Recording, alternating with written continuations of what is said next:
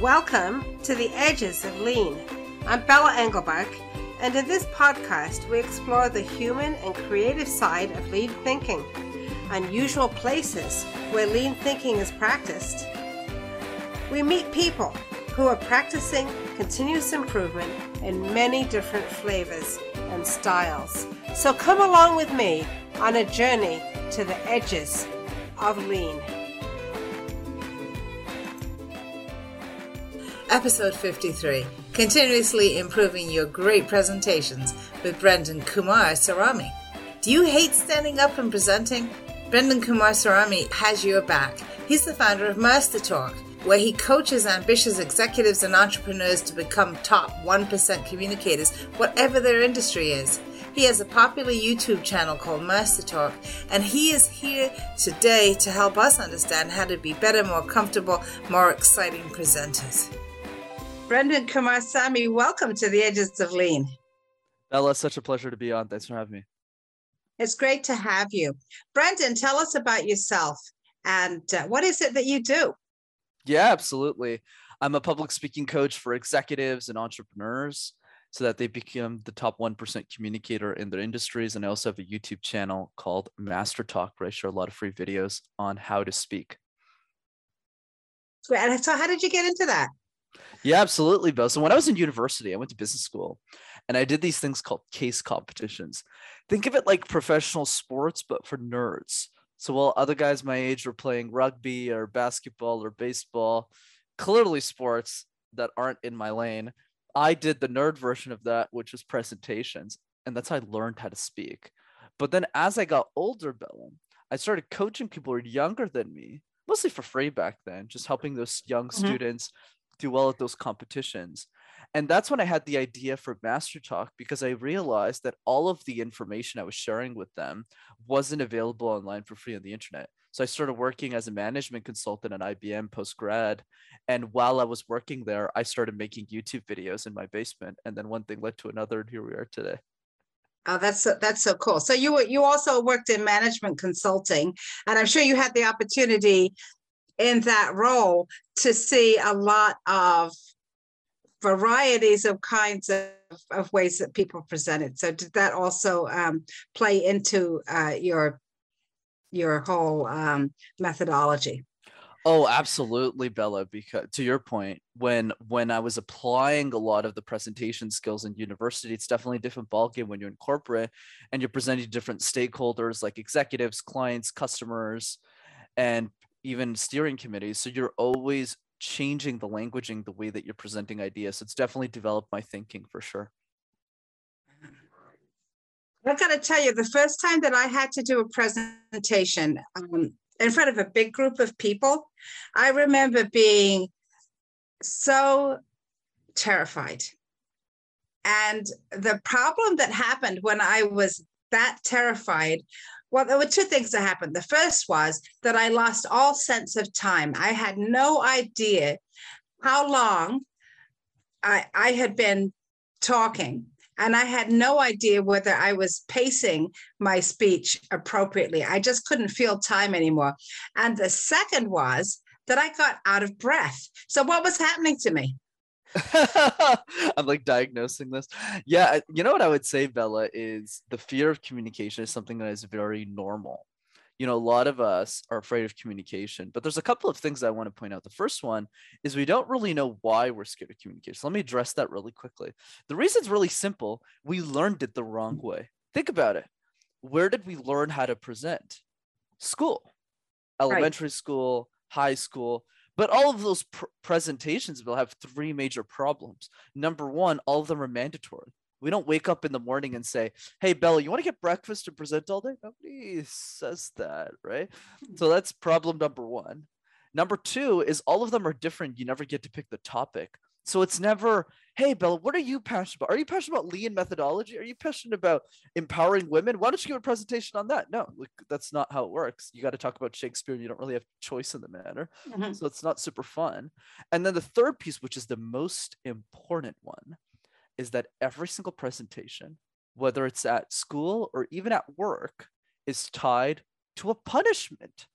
So it's never, hey, if you don't do a good job, Bella or Brenden, no worries. We're still gonna clap. Yeah, that doesn't work. You lose like 30% of your grade. So yeah, that's why the fear of communication exists. It's normal, right?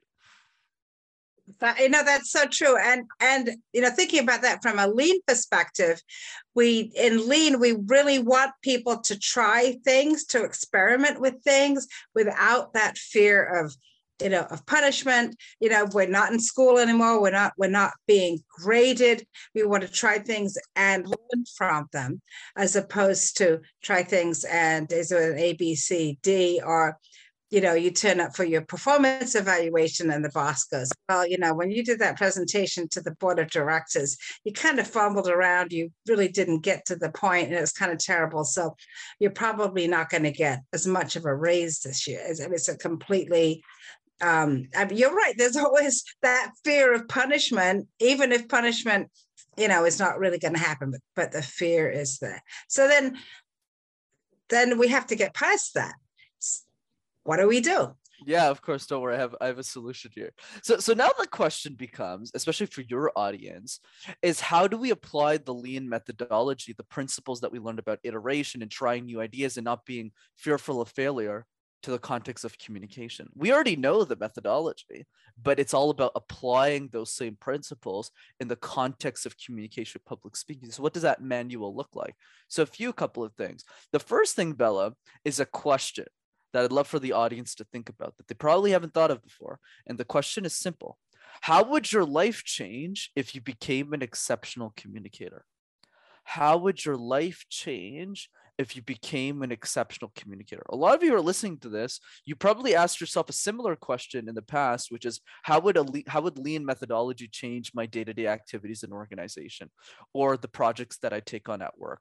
And you found those benefits to lean. You said, wow, this is like way better than like a waterfall or some other methodology where you just kind of do the whole thing. You're not iterating on new process. You're creating a lot of inefficiencies. So how do we apply that to public speaking? Well, wait a second. Let's dream about the benefits when was the last time we dreamed about our communication skills? We think about the vacations we want to go on, the expensive things we want to buy, but we don't spend enough time going, hey, wait a second. If I became a better communicator, wouldn't that like improve my life? Wouldn't I get the promotions that I want? The raises, the relationship with my family will improve. So I encourage people to dream. That's one piece. The other piece is realizing that we can get into some exercises later, Bella, is realizing the fear will never go away, including with me including with me. I'll give you the best example, right? I'm the communication expert that's speaking with you, Bella. But let's say we were at a coffee shop and we were talking, and somebody calls me. And let's say that person was Elon Musk. And he said, Hey, Brent, I've been really enjoying your YouTube content. Can you come and coach me tomorrow? I'll pay you a million bucks. Would I shit my pants? Absolutely. So we all have a bar where we're all going to be scared of it. So there's a way around it that we can talk about for sure.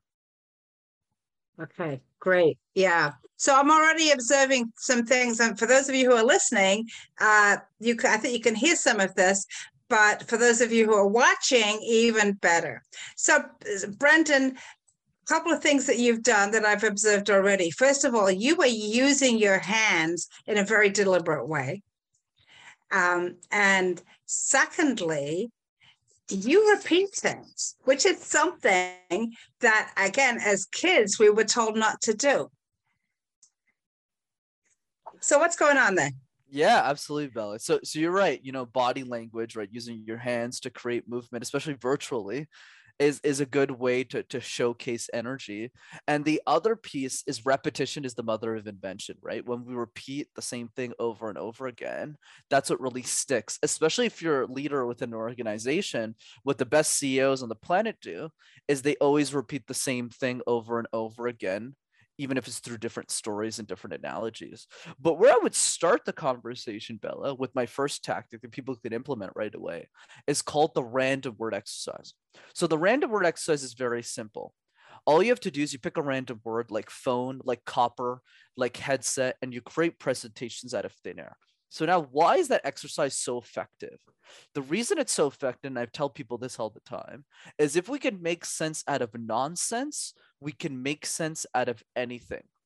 So if you're able to create presentations on topics you have zero expertise on on the spot, like on avocados or fan. When you go back into your corporate world, I mean, that place becomes a joke, literally, because you're only speaking on topics that you have expertise in or projects that you've been working on for many months and many years.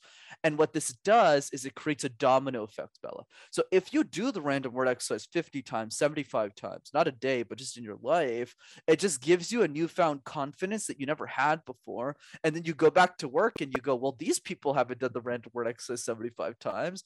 And that gives you a lot of confidence to actually move the ball forward. So what does that look like? Give me a word and I'll just demonstrate. Uh, lake. Lake, like a water Lake. Okay, awesome. Yes. So Bella did not give me this word, everyone. He, she just gave it to me on the spot. Now I have to create a presentation out of thin air. So here we go.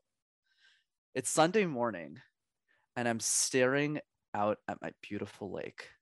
It's those little moments that I enjoy early in the morning when there's nobody around, and you hear the birds chirping.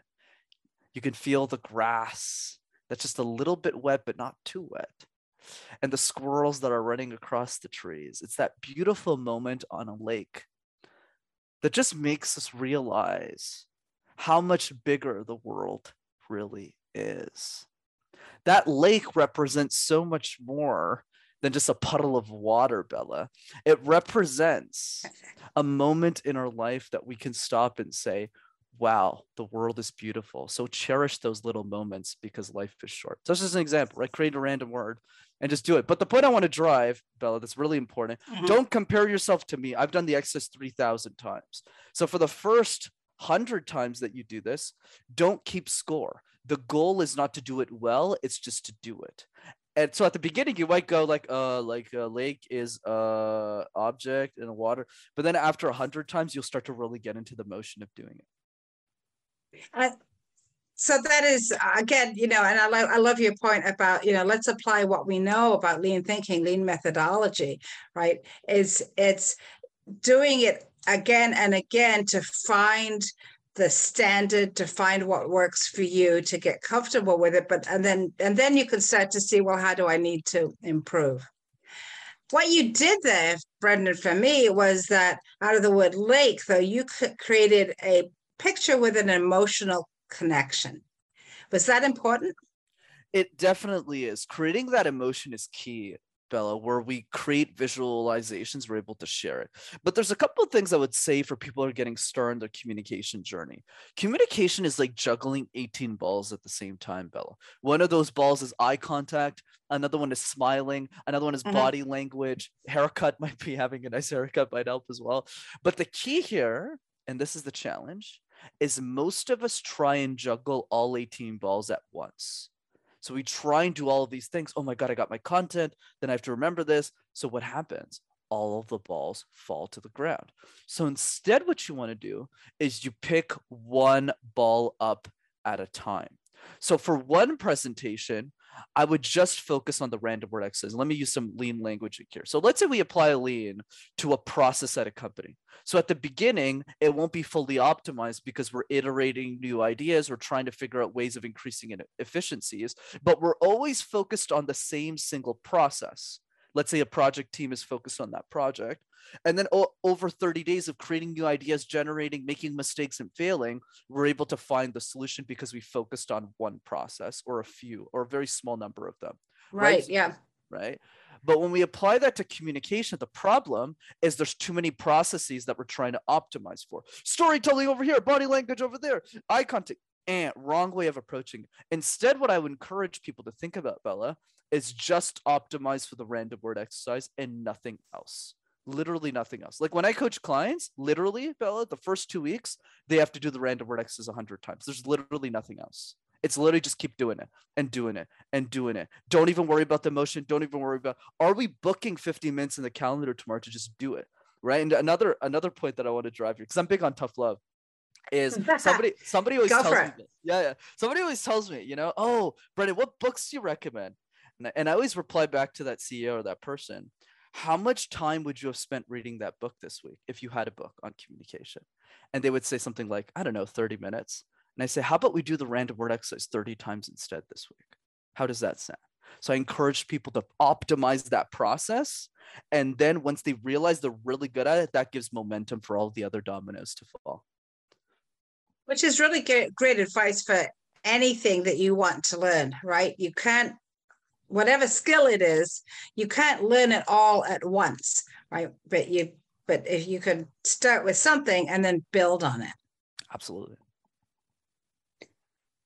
when people uh, talk about great communicators, right, they do talk about content as well, right? One of the things that I that I see a lot of, and I know that I do, is this desire, this this to try to cram everything in, right? I'm going to give. I have all of this content I want to share with you. It's all really important for you to you to understand the whole story. So if you want are going to understand anything, how but what could people practice to pull back from that? Yeah, absolutely, Bill. It's an excellent question. Is you're right, especially in the corporate world, right? Where we have so many things we want to go through, so many deliverables, and the steering committee is just staring at us and going, okay, but like what actually matters here? Like what's mm-hmm. the key takeaway? So there's a couple of ways that we can do this to keep it simple and easy to implement for people who are listening to this. The first one is asking a question I got from Kevin Systrom, who, who's the founder of Instagram. And the question is, if you had to remove one thing from my speech, what would you remove and why? So, this is a question I encourage everyone to ask with team members in their organizations, with leaders that are giving them feedback, with people that they really respect within the organizations. And what I love about this question, Bella, is it forces negative feedback even if negative might not be the right term, it could be points of improvement, opportunities for growth. But the idea is for example, if I go up to somebody like when I started doing podcasting, I would go up to hosts all the time and say, if you had to remove one thing that I said today, what would you remove and why? And then they go, ooh. Now, now they're really struggling because now they have to really think about it and have to take one thing out and plug it in with something else. So this is a question that helps us remove the fluff and really focus on the most essential points. That's point number one. Point number two is really reflecting on the following question If my audience could only remember one sentence for my entire presentations, what do I want the sentence to be and why? And that sentence will change based on the context of the project and the context of the environment the person is in. But constantly challenging yourself with that question really focuses you on the the essential elements. Another way of pra- phrasing that question bella is if you only had 30 seconds to talk to me about your key findings or from your key outcomes what would you say in those 30 seconds? This is what we call and i'm sure you probably have covered another episode this is what we call executive summary slides where, where we summarize the entire presentation in one slide, especially when we're talking to C level executives who are in like 45 meetings. You want to have that one pager that just summarize what's the ROI, what's the key takeaways, what are we actually trying to deliver here, and is the project green or red? Like, I just want to know a status. And then the third piece is asking more questions. A lot of us, even at the most senior levels of an organization, we always assume that we know what the other person expects for us. We try and guess, we try and play Monopoly, we try and roll the dice instead of just asking them what is what are the three most important things you want from this meeting bella? Okay one two three. Box one box two box three. And it's a lot easier to optimize just by asking a few questions. Which which is also a very important lean concept right? You you want to if you're going to create something for somebody for a customer you should know what the customer wants right? It's 100% 100% right right. And uh yeah so that's um i just i just want to point out for the people who are listening and are not watching this on youtube what brenden did when he was giving three points was he was he held up one two three fingers right? So okay point one all right that means i could be ready for point two right? So that's absolutely that's that's a that's a psychology thing that i believe mckinsey invented i'm not sure which which which company did. It's that humans love to speak in threes right? Like or in ones, like in odd numbers. People don't like twos and fours for some reason. Just the fact that I say there's two points, it kind of creates this uneasiness in our body. It's something I don't really understand, but it works. but but yes, three, yeah, yeah, three's three's the three's the magic number.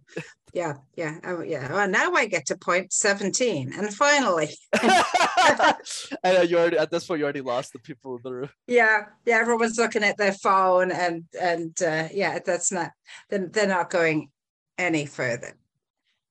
So I, I want to go back to your first point, which is which is to deliberately seek feedback that um, that's going to improve the the of the volume of the content, how much content there is.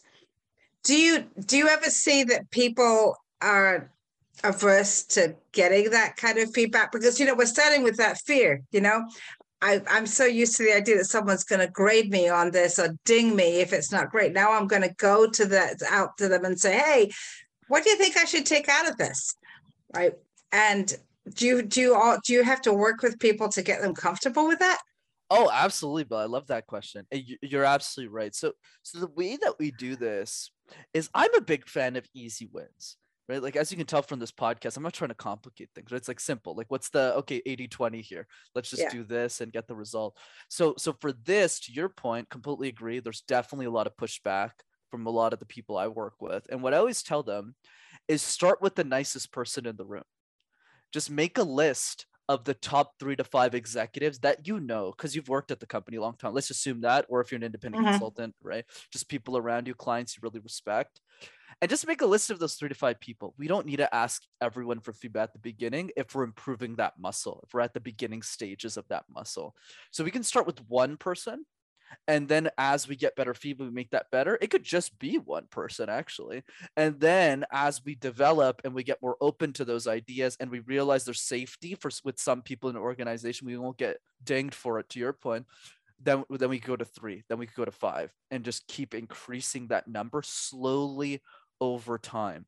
But the other piece is also understanding the end game whether it's for our own careers or whether it's for businesses that we might lead which is why is this feedback today or how is this feedback today going to create the future version of who i want to be later in life? And creating that going back to the question how would your life change if you're an exceptional communicator don't just write that down on a piece of paper. Reflect on that question for 10 to 15 minutes because you'll start to see yourself in that future version and you'll realize that the feedback you're getting today is what's leading you there and the closest example i could give from my personal experience is you know when i was at ibm a lot of the the managing consultants who wanted to be partners who wanted to be top level executives at the company those are necessary evils to get there. So it's all about understanding what that end game first. Yeah. And it doesn't need to be that either, but but thinking about that end game really motivates us. Yeah, it's it's like the exercise that you need to do in order to build the muscle that you want. It might it might hurt a little bit, but you get, yeah, you and me both. But we're not we're not, we're not necessarily the best examples of that, right? Maybe you are. I'm not. No, we definitely not. yeah, yeah. So but there's something else that I think that's happening then as a leader then uh, is asking for that feedback, whether they're asking for feedback from people who are reporting to them or people who are um, you know, sort of higher up in the organization that demonstrate that vulnerability that we want leaders to demonstrate, right? We want we we want our leaders to show that they also need to grow and that they understand that they need to grow and that they're willing to take feedback and then I think the other thing that's beautiful about that is is if they are, you know, working on a very important presentation and, and they have some folks to help them with that, when they stand up and do that presentation, I would bet those other people are sitting there saying, Hey, I had a part in creating how great that presentation is. So now you're also building that team spirit. It's not just, it's not just that, you know, that that that Jane is up there on the stage presenting and doing a fabulous job, we all contributed to her doing a fabulous job and we're part of that success too. So i mean that's a really you know there's something really powerful about doing that and not being the you know the loner who's going to do it all on their own absolutely uh, bella and you said it so well because and what i what i what resonates with me from what you said is that's exactly what we do in lean right? It's the Yeah. culture of feedback the people not being afraid to come up with the ideas that allows us to optimize the process. So everyone who's listening to this we they all know like oh yeah i'm doing this in my companies i'm doing this in my projects. Let's do that with communication let's Yeah. use the exact same principles the culture the feedback culture that we're creating because if we're a leader and i'm sure you say this in every episode right we need to be proactive about creating that culture within the people we manage and we do that with lean and with the projects let's do that with presentations too and you'll get the same results as we do from applying lean methodology in our projects And you're right. We do end, uh, end up talking about that in almost every single episode. We, you know, we talk about the importance of creating that environment where people can contribute ideas, where they can try things and and learn from what they, you know, learn from what they tried, which requires looking at and reflecting on what went well and what didn't go so well. Right? That's uh, that that's how it has to work or how it should work. But we're you know we're tied up in in um, you know our visions of we have to be perfect in front of somebody else or, or things are going to go wrong for me which is you know and actually the opposite is true right? Right. The more vulnerable we appear in front of other people um, the more likely they are to share with us their vulnerabilities which creates opportunities for coaching and improvement. 100% Yeah. if you were put in charge of at the education system brenden when would you start teaching these kinds of skills Oh, fascinating. I would say probably at the age of six or seven, I would start. But I'd make so I actually spend 10% of my time Bella coaching kids. I don't really do that for money. That's more to make myself a better facilitator because if you can coach kids, you can coach anybody, trust me. uh-huh how So, old Youngest is five. Youngest you is- oh wow yeah, wow Youngest is five, yeah. And the oldest in the kids program is probably 17. And they're all in the same class, which is interesting. Of like a multi-age classroom. So so what I've I've learned from that experience, Bella, is it really helps me with simplicity, right? Simplifying knowledge. Oh. But the the reason I, I would start at a young age is so that they never see it as as threatening. You know, one thing I've learned from coaching kids, Bella, is that the fear of communication generally starts when somebody's around 9, 10, 11 years old, mostly in the 10s because then commun- then school starts to get really serious 10 Mhm. plus and then and then they feel that pressure and then the fear starts to ensue. But when they're six or seven years old they don't know what a presentation is right? So they're just like oh do you want me to just like speak a word? Okay and they just do it right? They have no fear of failure because they think it's fun as long as you create the environment that it is fun. So that's that's the change i would make. I'd probably do it at the age of five or six. Yeah, because five year olds would love to stand up in front of their class and talk about their favorite stuffed animal, right? If they're not going to get graded on it, it's just, you all should see my stuffed dinosaur. This is the best stuffed dinosaur. literally yeah you have no idea what what he can do. Yeah. So so do do do you see that having an effect on the kids as they are in their academic environment then? And, and learning these skills. hmm Oh yeah, absolutely. I, I would say for me, the biggest value from the education system personally is the network that you build. Right. I feel it's the only environment, whether it's in elementary, high school, or college, where you get to meet people and there's no agenda. You're kind of just having fun. And I feel communication percolates into all those other areas because it'll be easier for you to make friends. It'll be easier to build a very strong foundation of great people, and your social skills will improve so that's where I see the value. And then the academia kind of layers on top of it because if you know everyone in the class, you can help each other, and then they give you more access to the resources. They they help you, they tutor you, and that's what really creates the results. Is that environment that you create? And you get used to giving and receiving feedback in a non-threatening way, which is such a critical skill that I think that, you know, a lot of people don't get until maybe ever, but certainly not until they're out in the working world. Yeah. That's very Yeah. accurate. yeah. Or, or it's, you know, it's feedback with fear of punishment. Correct. Yeah. And the reason I asked that question is that um, I think that, you know, as we're, as uh, I don't know if we're really coming out of the, the pandemic, but, you know, certainly we're seeing, I think, more kids with anxiety. Um, because of perhaps not being in school, you know, having been on Zoom or Google Meet or however they've been for a while, not having those opportunities for kid to kid interactions that they used to have. Um, and it just sounds to me as if what you're talking about, you, like you said, the fear may never go away, but but with what you teach them, Brenden, you must be giving them some skills to overcome step by step uh, the kind of anxiety that comes from having to give a presentation, having to give a talk. Correct. And the way that I do it, Bella, to keep it simple, is I make them forget about it. Right. So, uh-huh. for example, like I'll give you an easy way of thinking about this. So, let's say you know, we take out the the random word exercise, right? So that at the beginning they might go, "Oh my god, I can't do this. Uh, this is too difficult. It's not what we do at work." You know, all those all those types of objections, you know. And then I just go, "Okay, you ready to do it five times?" And they're like, "Okay," and then they do it five, ten times, and they're really good after like you get really good after ten times, and a lot better than the first one. And I go, "Were you better than the first time?" And then they all go, "Yes," because they all do. And I just ask them a follow up question what would happen if you did it a hundred times? And they go, oh, I'd be the best. And I was like, cool, do it a hundred times this week. And then they do it.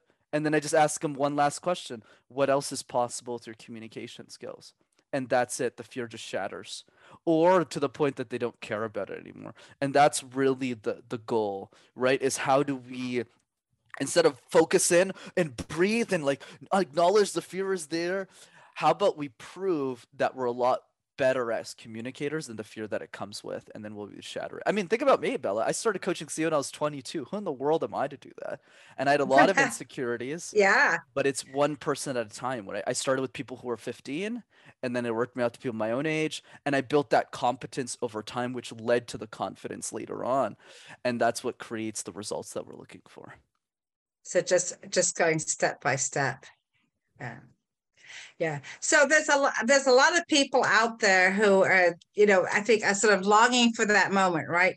You know i, I want to be on the ted stage or i want to be the one at the, the, you know at the lean conference who's standing up and and uh, maybe i did a workshop and now i want to be on the main stage and do a keynote presentation.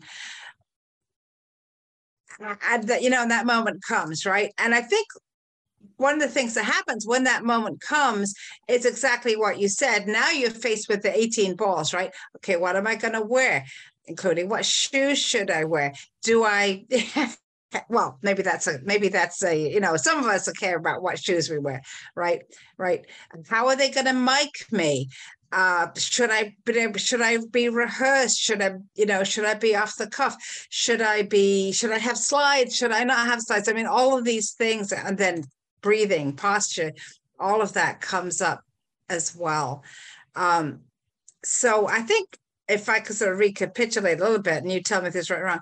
So you don't want to wait until that moment comes, right? To start figuring out, well, what are my 18 balls that I want to be on top of and start practicing with those, right? You're absolutely correct. You're absolutely. I, I, I don't think we've disagreed once on this podcast, obviously, but but but yes, I mean you're absolutely on the money here. And and the the key here, I got this from a Navy SEALs guy. He says we never rise to the level of the occasion. We always default to the level of our training. Right. He meant it more in the context of war. I mean in the context of everything else. okay. Right. Which is if we do the random word exercise, if we prepare for those moments before they actually come up, well, when they come up, it's not a big deal. Kind mm-hmm. of like how in Lean, we prepare for worst case scenarios. We have a slack time, I believe it's called. I've been in the industry for a while, right? We have those buffers. And if something hap- bad happens, what is the buffer time in communication? It's doing the harder thing. It's practicing the TED Talk before we get invited for the TikTok. If we know there's a key, keynote coming because we're getting that next promotion and we know all the SVPs have to be brand ambassadors of the company, et cetera, et cetera, you can see the ball rolling in that direction. Start preparing that keynote right now and start practicing it when while it's while it's fun. So that way, when you get asked to speak on it, I mean, the topic won't change that much and then you'll just go on it and you'll be ready. And that's really what i encourage people is is really start before you're ready. I think that's great. And then you'll be ready. And, uh, and if the moment comes as it as it sometimes does for people whether somebody says would you mind saying a few words to everybody? You won't go oh my goodness what do i do? What do i say? You know and and the reason is because you talked about avocados for 60 seconds the random word saying a few words won't, won't cut you that much trouble. It's a few words more than avocado. Right. Brenden tell us about your youtube channel. Yeah absolutely. So i started the youtube channel a few years ago and and the goal is really to help people with their communication skills and try and be an encyclopedia uh, of the subject. So that's MasterTalk in one word MasterTalk, one word on YouTube. Oh, yeah, wait. And definitely take a look at it because Brenden's videos are really fun. Um, he's a he's a he's he's he's he's it's not like a, a boring presentation skills class. Imagine, imagine if I was boring. geez like, what am I doing coaching people on communication? I don't know. I know people people have been. I know some people might eat it up, right? Well, it looks really boring, so it must be good. But that's not. That's really not what it's about, right? Absolutely. Yeah. Tell me about your favorite presentation that you've done. Favorite presentation that I've done. Yeah. It was, it was actually a few months ago. Yeah. It's a bit more advanced. So for me, where I get a lot of my joy, because I'm a I'm a nerd uh, uh, first and foremost. You know, I'm I am at the end of the day. So for me, I always nerd out over really really advanced topics. So two months ago, I, I delivered. We had like a, a private retreat in Florida where we delivered something to a few clients, and we did it around extracting somebody's communication why. So we spent three hours like taking out you know that question i asked earlier like how would the mm-hmm. world change if it, so that's like a three hour workshop just in that one question. So it was it was really intense really emotional a lot of people were crying it was it was super fun. So that was probably my favorite presentation to date that i'm really proud of that sounds great. Uh, that was, but that was more than presentation, right? That was facilitation as well. That was that connect, that really deep connection with people. Correct. Yeah, that's really my my jam. I'm a lot more of a workshop guy than a keynote guy, given my topic. Yeah, yeah but but you know, but I'm thinking, and then just kind of the best facilitation class I ever took was a class on how to do stand-up training. And so I thought I was learning how to stand up in front of a room and give people information. But what I was really learning, and I still haven't learned it completely, was how to help everybody in the room be engaged in the topic. And that was, for me, the best facilitation class, actually better than some other facilitation classes I took. There was something about the really having that connection, trying to have that connection with the people mm-hmm. that you that I was.